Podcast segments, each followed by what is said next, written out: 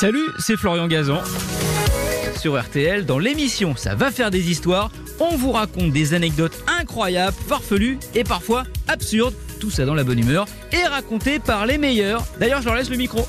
RTL, Ça va faire des histoires. Vous n'y voyez plus rien ce matin et pourtant, pas. Voici les publicités qu'on ne verra plus jamais d'ailleurs. On ne verra plus jamais. oui. C'est parti en trois minutes. Exceptionnellement, je vais vous faire un, un petit catalogue parce que oui, je vous l'ai pas dit, mais l'une de mes faiblesses, c'est d'acheter des livres racontant les publicités de toute l'histoire de la publicité et montrant les très vieilles publicités qui datent souvent de 1900 et et d'avant. Alors, je redis qu'il ne faut pas voir une époque avec les yeux de 2023. Il faut laisser à une époque son époque. Néanmoins, il y a quand même des pubs effarantes. Je vois cette pub des années 20 où on voit une jeune femme blanche plonger un enfant noir dans un bain de javel. Le bas du corps ressort blanc et le slogan c'est, ouvrez les guillemets, la javel SDC blanchit décidément vraiment tout. C'est effarant dans tous les domaines. Sur l'alcool, par exemple, à la même époque, on voit un enfant, un petit enfant texan, qui dit à sa mère "Maman, il a, il a moins d'un an. Hein. Maman, donne-moi une autre root, beer. Root beer, je connais pas cette marque de bière. À neuf mois, on voit un autre gamin boire au goulot une bouteille de 7-Up, qui, dans ces années 30, contient du citrate de lithium, c'est-à-dire que c'est utilisé contre la gueule de bois et que c'est tout sauf innocent. Un peu plus tard, il est quasiment ordonné aux mamans qui se veulent modernes de donner beaucoup, beaucoup de soda à leurs très jeunes enfants. Mettez-le, je cite, mettez-le dès maintenant à un régime strict de soda, de coca et d'autres boissons sucrées pour lui garantir une vie pleine de bonheur. Les mômes, c'est un très bon vecteur pour toucher la mer.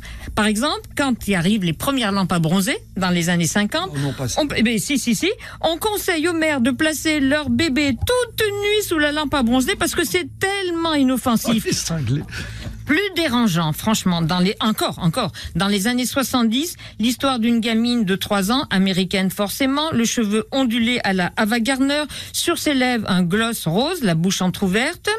À côté, il y a un sex, de- c'est le gloss, ça ressemble à un sextoy. Le titre du produit, c'est Love's Baby, Love's Baby Soft, et le slogan, c'est l'innocence est beaucoup plus sexy qu'on pourrait le croire. Alors passons aux hommes et évidemment à l'alcool qui rend fort. Alors ça, on peut pas s'empêcher de rire parce qu'il y a une euh, une pub des années 40 où on peut lire après un bon repas, ne reprenez jamais la route sans avant avoir pris un verre de repris un verre de Cointreau. Ou alors il y a la pub Ricard pour les cheminots. Nous les cheminots, on veut du Ricard à toute heure sur toute la ligne. Si c'est pas déraillé ça et qui dit homme évidemment dit femme. Alors c'est vrai que c'est un peu facile mais on les voit s'extasier la ménagère des années 50 de tous les pays devant l'aspirateur Hoover dont elle caresse finement le manche. Et j'avoue que les pubs jugées sexistes, ben moi souvent me font rire, comme évidemment l'éloge du tabac. La femme regarde son mari qui est assis sur son fauteuil club, il a une pipe en main et la légende c'est allez, une pipe et au lit. Et il y a aussi cette autre pub pour les cigarettes Tipalette. Alors si les cigarettes sont à la hauteur de la pub, je comprends que ça ait disparu. On conseille à un homme de souffler la fumée dans la figure de son amoureuse en face de lui. Souffle-lui la fumée au visage et elle te suivra partout. Ben voyons. Alors beaucoup sont américaines, mais en revanche les publicités sur l'hygiène, eh ben elles sont souvent françaises. Car c'est bien connu, il y a que la femme qui transpire des aisselles et du reste. La pire, c'est par exemple une pub des années 40 qui montre une femme très solitaire. Ben oui, elle fait fuir son mari. Le texte, Madame, votre mari ne supporte plus votre odeur de moufette. Vous êtes coupable de cette négligence.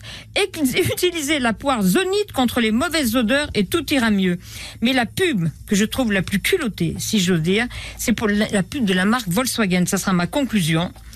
Certains nous on se souviennent peut-être que le troisième frère Kennedy, Ted, avait la même passion que ses frères pour les orgies et les petites frasques amoureuses, sauf que il avait voulu, voulait faire campagne. Et je ne sais pas si vous vous souvenez, en 69, il y a eu un scandale. Il est rentré d'une partie fine avec toute son équipe et avec leur secrétaire Marie-Jo. Et la secrétaire s'est noyée dans une rivière dont j'ai oublié le nom, le nom d'une rivière indienne. Et alors, Volkswagen a osé quelques années plus tard la pub pour une- un modèle hybride. Et la légende du modèle hybride, c'est ah si Ted Kennedy avait conduit cette voiture, eh ben il serait aujourd'hui président de la République. Non. Et ben voilà, c'est qu'avec une pub comme ça qu'on touche paradoxalement le fond. Et heureusement qu'elle n'y voit rien, parce que je sais pas si vous avez vu comment elle a aligné l'histoire dès lundi matin. J'adore ces pubs. Merci d'avoir écouté cette histoire. Retrouvez tous les épisodes sur l'application RTL et sur toutes les plateformes partenaires. N'hésitez pas à nous mettre plein d'étoiles et à vous abonner.